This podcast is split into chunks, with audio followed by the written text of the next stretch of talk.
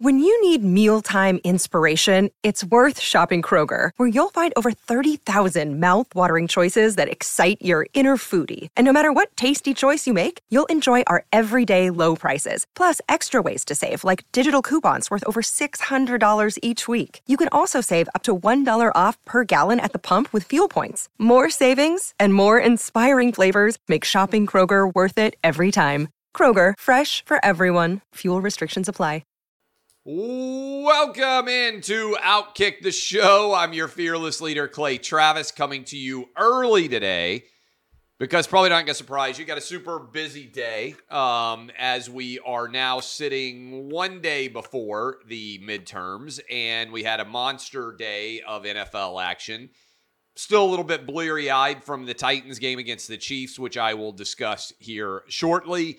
Uh, also, a lot of NFL reaction, college football reaction. I had a good time down in Athens. Appreciate all the hospitality from the Georgia Bulldog fans, notwithstanding the whipping that they put on uh, my University of Tennessee football team. We'll discuss the college football playoff rankings, SEC power rankings, all of that jazz. Um, and uh, I am soon. Uh, Buck is in town. We have a big midterm election night party tomorrow in Nashville, so that's going to be super busy. I have to go vote uh, and I am speaking tonight down in Cobb County, uh, Georgia, with Herschel Walker for the final rally of his campaign. Uh, so uh, I am headed down to Atlanta uh, soon after I finish the Clay and Buck show today to speak alongside of several other people at the final rally of Herschel Walker, who I believe is going to be the next senator from the state of Georgia. All that on the horizon. We will discuss the midterms as we sit here on the eve of uh, the midterms. But I'm coming to you early again because I got to travel because I got a lot of different moving parts. We'll not have a show tomorrow. We'll probably be putting up some videos reacting uh, because we have so many events going on tomorrow because of Election Day with Clay and Buck. Um, and uh, then I'll be back Wednesday. Crazy schedule. Not that you're sitting around like, hey, where's Clay? I'll be in Phoenix on Thursday uh, for an event. And then I will be in Oxford this weekend coming up for the Alabama Ole Miss game. I'll discuss uh, that game a lot, obviously, this week, and I'll discuss it here momentarily. Uh, but all of that to be said, we begin with last night's Titans Chiefs game. And the fact that the Tennessee Titans are five and three is wizardry by Mike Vrabel because the last two games with Malik Willis as a starting quarterback in the NFL, they can't do anything. I mean, the offense looks like a high school offense. Credit to Derrick Henry and this offensive line for being able to open up any holes for him at all. You guys well know I am not an X's and O's guy. The fact that Derrick Henry went for over 200 yards with a quarterback who can't throw the ball and no wide receivers, which is a bad combo. Uh, and the fact that he went for over 100 against the Chiefs, it blows my mind. I don't understand how it's possible that the Titans can run the football with Derrick Henry at all, given what they are capable of offensively. Titans have the worst wide receiving corps right now in the NFL by a substantial margin. I mean, they put up a stat during the game, and A.J. Brown reacted to it. A.J. Brown has got better stats than the entire Titans wide receiving corps, and we're almost through half of the season. So it's not like we're talking about like two or three games. We're talking about almost half the year. Uh, Ryan Tannehill is out. I don't think that Ryan Tannehill is incredible as a quarterback. As I've said for a long time, I think he's like the most average starting quarterback in the NFL, right around 15 or 16. There's nothing to work with here right now. Uh, and Malik Willis the fact that the Titans had a chance to win this game is unbelievable to me. Uh, the fact that they maybe should have won the game if they had had just better play calling is also uh, incredible to me. I, look, the Titans are probably going to win the AFC South. That means you get to host a home playoff game. I'm not sold on Tannehill. He's lost his last two home playoff games, lost to the Ravens, uh, and also lost last year to the Bengals in what was an indefensible loss uh, to me in the divisional round of the playoffs for the Titans that I don't know that I'll ever get over. But the difference between Ryan Tannehill and Malik Willis right now is substantial. It's early. I understand Malik Willis was a project. If you go back in the day, it was un- not uncommon for guys to sit uh, behind the starter for years. I mean, Steve McNair sat for a couple of years before he came in, but it's ominous that you can be halfway through an NFL season and Malik Willis can be this far behind in terms of the offensive play calling and the sets and everything else. I mean, it is not good. Uh, the moment is too big for him oftentimes. Now, he wasn't helped out by his receivers. Conley dropped one down the sideline that would have been a huge play. I thought the officiating was awful in this game. First of all, they threw a flag on it, felt like every single play. And for Travis Kelce to be able to actually rip off the helmet of a defender in uh, on the two point conversion play and have him get the penalty flag, right? Like meaning the defensive player. It, I don't know what the rules should be, but I feel like it's an automatic offsetting foul. If the offensive player literally rips your helmet off, it's impossible to argue that he hasn't also committed a foul uh, in that scenario. I mean, just crazy. Mahomes uh, the Titans' defense was uh, uh, electric. I mean, the fact that they gave the Titans a chance to win this game at all. The Titans have an incredibly elite defense, I believe, uh, that is rounding into form really well if they can stay healthy. The problem is they can't score any points at all. Uh, even with Ryan Tannehill, this wide receiver corps has been a disaster. Uh, but man, Patrick Mahomes is a transcendent talent. There were a couple of stats that came out that I and I flagged one of them that I wanted to hit, which kind of talked about the difference between the two games. Patrick Mahomes is the first player in the Super Bowl era with 400 yards and a touchdown passing and 60 yards and a touchdown rushing in the same game. Uh, that kind of speaks to how incredible Patrick Mahomes was in this game. What I will say in general is it feels unfair that uh, that Patrick Mahomes should even be able to run the football because the Titans did about as good of a job defensively as they could, especially considering I think that the, the total was they got 10 yards of offense in the second half, which is inexcusable. Uh, you should never be that bad offensively that you truly can't do anything. They had great field possession uh, position many different times. Uh, but credit to the Chiefs, Patrick Mahomes, finding a way to get it done. Uh, and uh, I, I credit the Titans for even being in this game double digit underdog quarterback that really basically is running a high school offense. And the Titans maybe should have won this game uh, given where the, uh, the ball was. I think the Titans had a first down at the Chiefs 39 with about 10 minutes to go in the fourth quarter, up eight. Uh, and I thought they lost the game on that drive. Even if you just get five or six yards, you can set up a field goal that probably would have guaranteed you the win if you make it.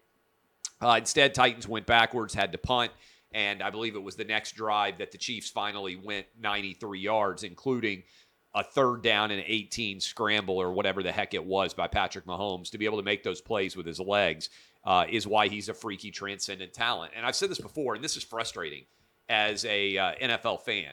If you don't have a Josh Allen, if you don't have a Patrick Mahomes, if you don't have a uh, Lamar Jackson or Justin Herbert or Joe Burrow in the AFC, for instance, you really almost have no chance of winning. Uh, and, and, and, by winning, I mean advancing in the playoffs. You might win games, but in order to win three games in a row or four games in a row and win the Super Bowl, I think you have to have a transcendent talent at quarterback. And I frankly don't know what the Titans were thinking when they traded away A.J. Brown. Uh, now, Treylon Burks is still injured. Who the heck knows if he's ever going to come back or when he's going to be eligible again. Um, and Kyle Phillips is out, but those are both rookies. This is an awful receiving corps. And so I don't understand why the Titans didn't play AJ Brown this year. Make it give a chance to your team to be able to advance in the postseason, give your team a chance to make a run.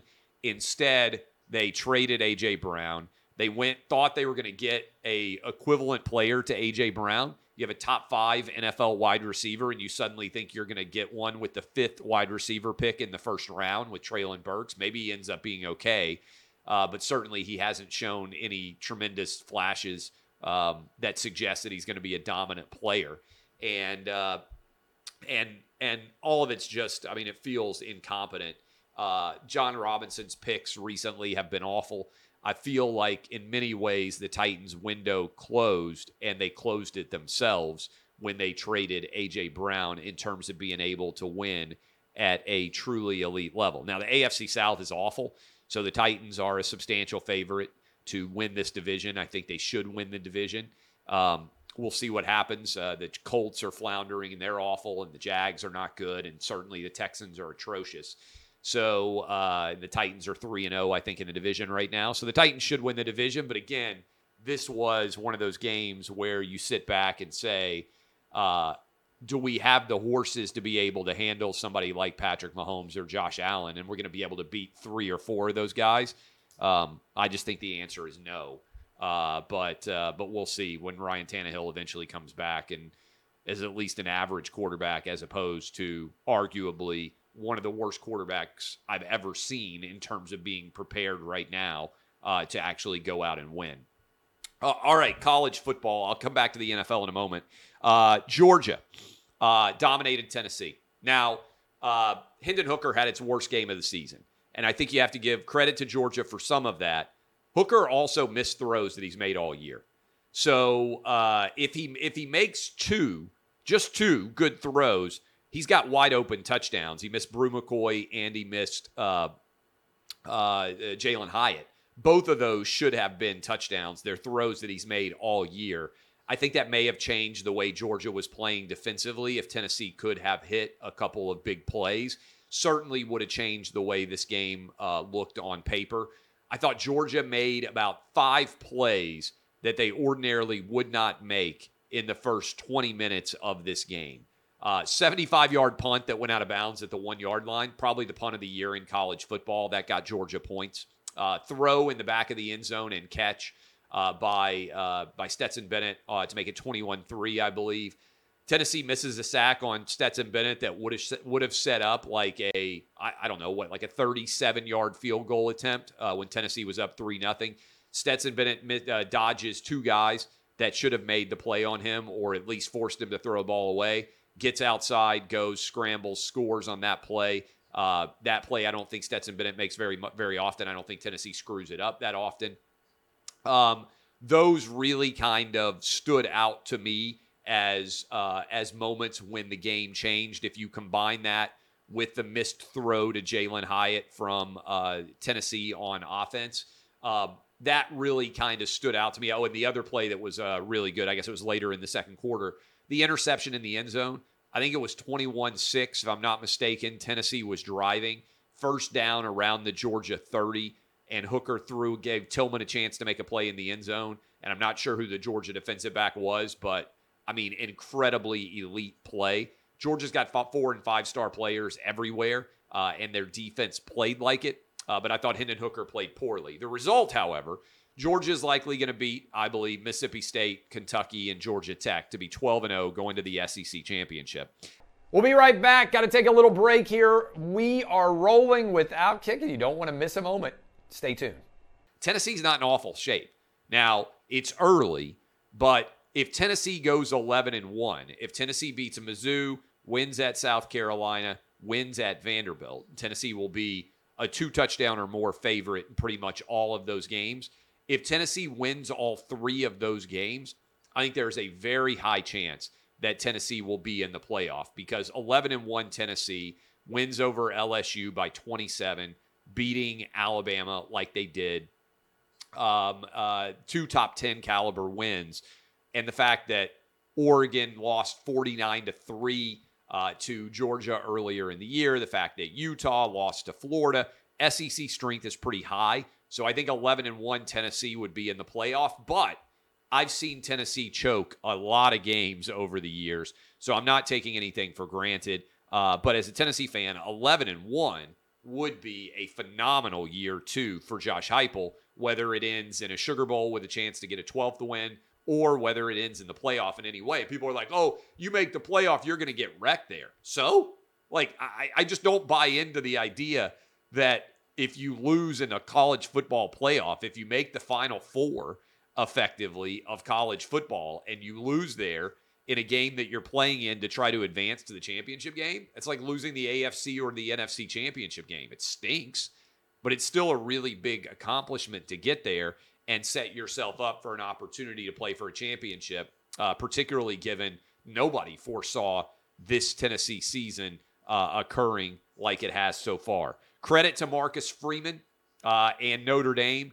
They ended, I believe, Clemson and the ACC in general's chances of making the college football playoff. Absolute smoke job uh, delivered by Marcus Freeman and uh, the Notre Dame uh, Fighting Irish. I believe they were up 28 nothing, 35 7, ends in a 21 point win. You can't lose that bad if you're Clemson to an unranked opponent, uh, whether it's UNC, whether it is Clemson, whoever ends up winning the ACC. And there's still a lot of different moving parts there.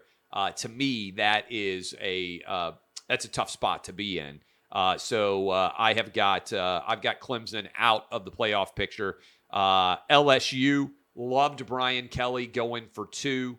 Alabama, I think it's fair to ask: Is Alabama back to normal? Just being a good, not great team. Four games this season for Alabama have come down essentially to the final play. They beat Texas with a last-second field goal. Uh, they beat Texas A&M by withstanding A&M trying to throw into the end zone on the final play of the game. They lost to Tennessee on the final play of the game, and they lost to LSU on the final play of the game. So Alabama two and two in final play games. But the fact that in nine games, almost half of Alabama's season would come down to the final play effectively of the year is a sign that the tide level of dominance has begun to recede fairly substantially. And you would presume when Bryce Young is gone, Bryce Young is as good of a quarterback as there is in all of college football. When he's gone, I would think Alabama would take another step back. Again, good, but not great. It feels to me like Alabama has been caught, uh, certainly by Georgia, but also can be caught when they have to go on the road in the SEC. Look at what happened last year at A&M, 8 and 4 A&M team. Pretty good Tennessee team this year to get the win over them. Uh, and then you go look at uh, at what happened uh, against LSU this weekend. LSU now in phenomenal shape. They go to Arkansas. Word for the wise, that line is only LSU minus two and a half. So it would not be crazy at all for Arkansas to pull off this upset and put all the pressure on LSU to have to go on the road and beat Texas A&M to avoid Alabama potentially coming back and still making the college football, uh, still making the SEC championship game because LSU now would have to lose to both Arkansas and A&M. All they have to do is one out of two. Uh, meanwhile, Alabama on the road against Ole Miss, they are out to a double-digit favorite in that one. As I said, I will be in Oxford for that one. Cannot wait to watch it. Uh, but LSU in incredible shape. Ole Miss really kind of an interesting space uh, as well because if they were to beat Alabama, Ole Miss could go 11 and 1 if LSU wins out and be left on the sideline like Tennessee is. Uh, only the difference being LSU's actually lost two games already. If it went to a three way six and two tie, that is Alabama, LSU, and uh, Ole Miss all finished six and two. Uh, LSU would have the tie break and advance to the SEC uh, championship game.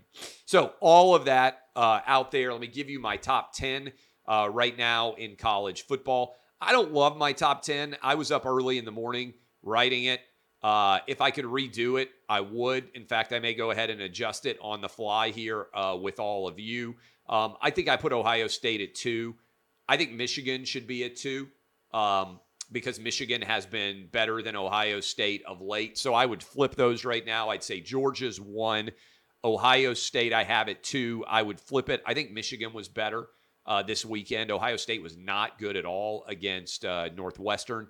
Uh, I would put Ohio State three, TCU four. I'll bump TCU up, although they got a tough game against Texas. Uh, drop Tennessee to five. I didn't think Tennessee played well at all. Oregon at six. I've got SC and UCLA, LSU, and Ole Miss rounding out my uh, top 10. Remember, USC and UCLA uh, play uh, here in two weeks. Uh, and then I've got LSU at nine, Ole Miss at 10. My SEC power rankings, somewhat confident in these. I feel like we know the five best teams in the SEC. I feel like the middle tier is kind of difficult, the bottom, not that difficult. Uh, I've got Georgia as the best team in the SEC, clearly. Tennessee, second best. Then LSU at third. Ole Miss, four. Alabama at five. We'll see what happens in that Ole Miss Bama game uh, going on this weekend. Again, I'll be down in Oxford. Kentucky, I've got at six. Um, although you can argue about these teams a lot. I've got Mississippi State at seven, South Carolina at eight. South Carolina beat Kentucky, but they did it with Will Levis out. I don't know how you factor that in. I've got Florida at nine. Florida went on the road and beat A&M this weekend. Uh, nice win. Anthony Richardson played really well. Arkansas, I've got at 10. Missouri, I've got the Tigers at 11. Texas A&M 12. Auburn 13 and the worst team in the SEC, I think, beyond a shadow of a doubt, Vanderbilt. If you look at the larger college football playoff picture, uh, to me, this is not very complicated right now. Georgia is probably going to be your one. Good chance they go 13 and 0. Uh, your two will probably be either Ohio State or Michigan. Whoever wins the Big Ten will be your two seed, I would bet quite a lot. All right. So one seed, Georgia, two seed, likely to be Ohio State, Michigan. Three and four in the wake of Alabama's loss, in the wake of Clemson's loss, and in the wake of, I think, TCU likely to lose this weekend. I think three and four are going to be one loss teams. So there are a lot of one loss teams that you could discuss as potential third and fourth playoff teams. Um, and certainly the Pac 12 with USC, UCLA, and Oregon all with one loss is in that mix. TCU, certainly still undefeated, but in that mix. Tennessee, maybe Ole Miss. Uh, we'll see what happens with the ACC champ, Big 12 champ if it's TCU. So, third and fourth going to be one loss teams. It's going to be intriguing, I believe, to see exactly who those teams end up being. Now, uh, Vegas, the national championship odds, can give you some sense of how Vegas would break all this down. Uh, Georgia, they've got as the odds on favorite at minus 120. Ohio State plus 250. Then Michigan 8 to 1. Remember, Michigan and Ohio State play. Tennessee 18 to 1. And I said earlier in the show here, if Tennessee wins out and goes 11 and 1, there is a very high probability that the Vols are in the playoff. Oregon, 25 to 1. Uh, then we've got TCU, USC, LSU, Bama, all at 50 to 1. North Carolina, 60. Clemson, 80. Ole Miss, 80 to 1. And then you've got Utah and UCLA at 100 to 1. So if I were predicting right now, I would say Georgia's your one. I still think Ohio State beats Michigan at home. And then I would go with Tennessee as your three, and then a battle between one loss Michigan and Oregon, TCU, UC, USC. We'll see how all that shakes out. Uh, that would be uh, that would be my prediction. Maybe I'd slide Oregon in at four. I don't think Oregon could be seated higher than Tennessee uh, because Oregon lost 49 to 3 to Georgia already, which is yet another evidence Georgia's two best wins over Tennessee and Oregon are head and shoulders above every other undefeated team in terms of their overall performance. Now, NFL reactions. I run through all of the NFL slate and give you a quick reaction. We've now almost finished. By the way, I like the Ravens tonight. Uh, Jets, what a monster win over the Bills for the Jets. Josh Allen did not play well, but the Jets in was it year two or year three of Robert Saleh have really turned things around. Dolphins get the win over the Bears. If the Dolphins can keep Tua healthy, he's a legit MVP candidate. That offense, as we told you, was likely to be the case when they added Tyreek Hill and Jaylen Waddle. They have the ability to make plays that, frankly, very few other offenses do. Patriots dominated the Colts. I feel like the decision uh, to go with uh, with a new quarterback in uh, Sam Ehlinger with the Colts has not panned out very well. Patriots decent team, really good defense against young quarterbacks. Not a surprise there. The Lions put down the Packers. My goodness, the Packers look done. Uh, looks like Aaron Rodgers not going to make the playoffs this year. Uh, the Packers have just fallen completely apart. Vikings, sixth straight win for Kirk Cousins, who was celebrating on the plane. Vikings get up early and then find a way to win late, take down the Commanders 20 to 17. Uh, you like that uh, was being uh, yelled by Kirk Cousins in the locker room after the game. Of course, you remember he was a Washington quarterback back in the day against RG3, that controversy. The Bengals dominated the Panthers. Uh, and then we've got the Jags storming back. I'm sorry, Raider fans. It feels like the whole Raider franchise needs to be blown up at this point. Chargers get the win over the Falcons. Seahawks, Geno Smith, biggest surprise of the year in NFL. I don't think there's any doubt the Seahawks have been better with Geno Smith than they were with Russell Wilson, which no one foresaw. Bucks, how about Tom Brady finding a way to come back 44 seconds? He only needed 35 seconds to go 60 uh, yards for the win. Uh, and we've already talked about the Titans and the Chiefs uh, game there. Again, I like Baltimore as the final bet of my NFL six pack for the weekend. We are sitting at two and two with a push there as well. Um, I like the Ravens to cover the one and a half tonight against the Saints. Um, midterms. Tomorrow is election day, the midterm elections. Uh, I encourage all of you to get out there and vote. Make sure that your voice is heard. The numbers really haven't changed very much. Maybe a little bit of a buyback on some of the uh, underdogs, uh, but the Republicans are a big, massive favorite right now to win the uh, to win the, uh, overall uh, House of Representatives, and they're a favorite to win the Senate. Uh, as I'm looking at it right now, the most recent updates, uh, the most popular GOP Senate bet is 53 seats. Second most popular is 52 seats. That would give Republicans control of the Senate. Um, and they are substantial favorites. Nevada, uh, Adam Laxalt has pulled out. He's going to be on the show with Clay and Buck later today. He has taken a big lead. Adam Laxalt has in uh, that battle. Um, and if you look in Arizona, basically dead even. Um, uh, Dr. Oz, fairly decent, consistent favorite ever since the debate. Um, as we uh, come up on voting about to start there, uh, Georgia, Herschel Walker is pulling away. Uh, as I said earlier, I will be down at Herschel Walker's rally in Georgia, the final one in Cobb County this evening. Uh, I will be speaking there. Um, and uh, we'll see what ends up happening in the governor's races and also uh, where we are headed uh, when it comes to some of these potential New Hampshire, Colorado, Washington, whether there are any red tsunami upsets. Again, I'll be live with you tomorrow. Buck is in town, and we're throwing a, uh, a party here in Nashville. Cannot wait for that. Uh, I'm headed down to Cobb County after the show today for that rally. Uh, DBAP, unless you need to SBAP. I am Clay Travis. This has been Outkick the Show. I will see you guys Wednesday with this program. Encourage you to go subscribe to the Clay and Buck podcast. Make sure you don't miss a single moment. This has been a special early Outkick DBAP, unless you need to SBAP. This, as always, has been Outkick the Show. Thank you for your Outkick support.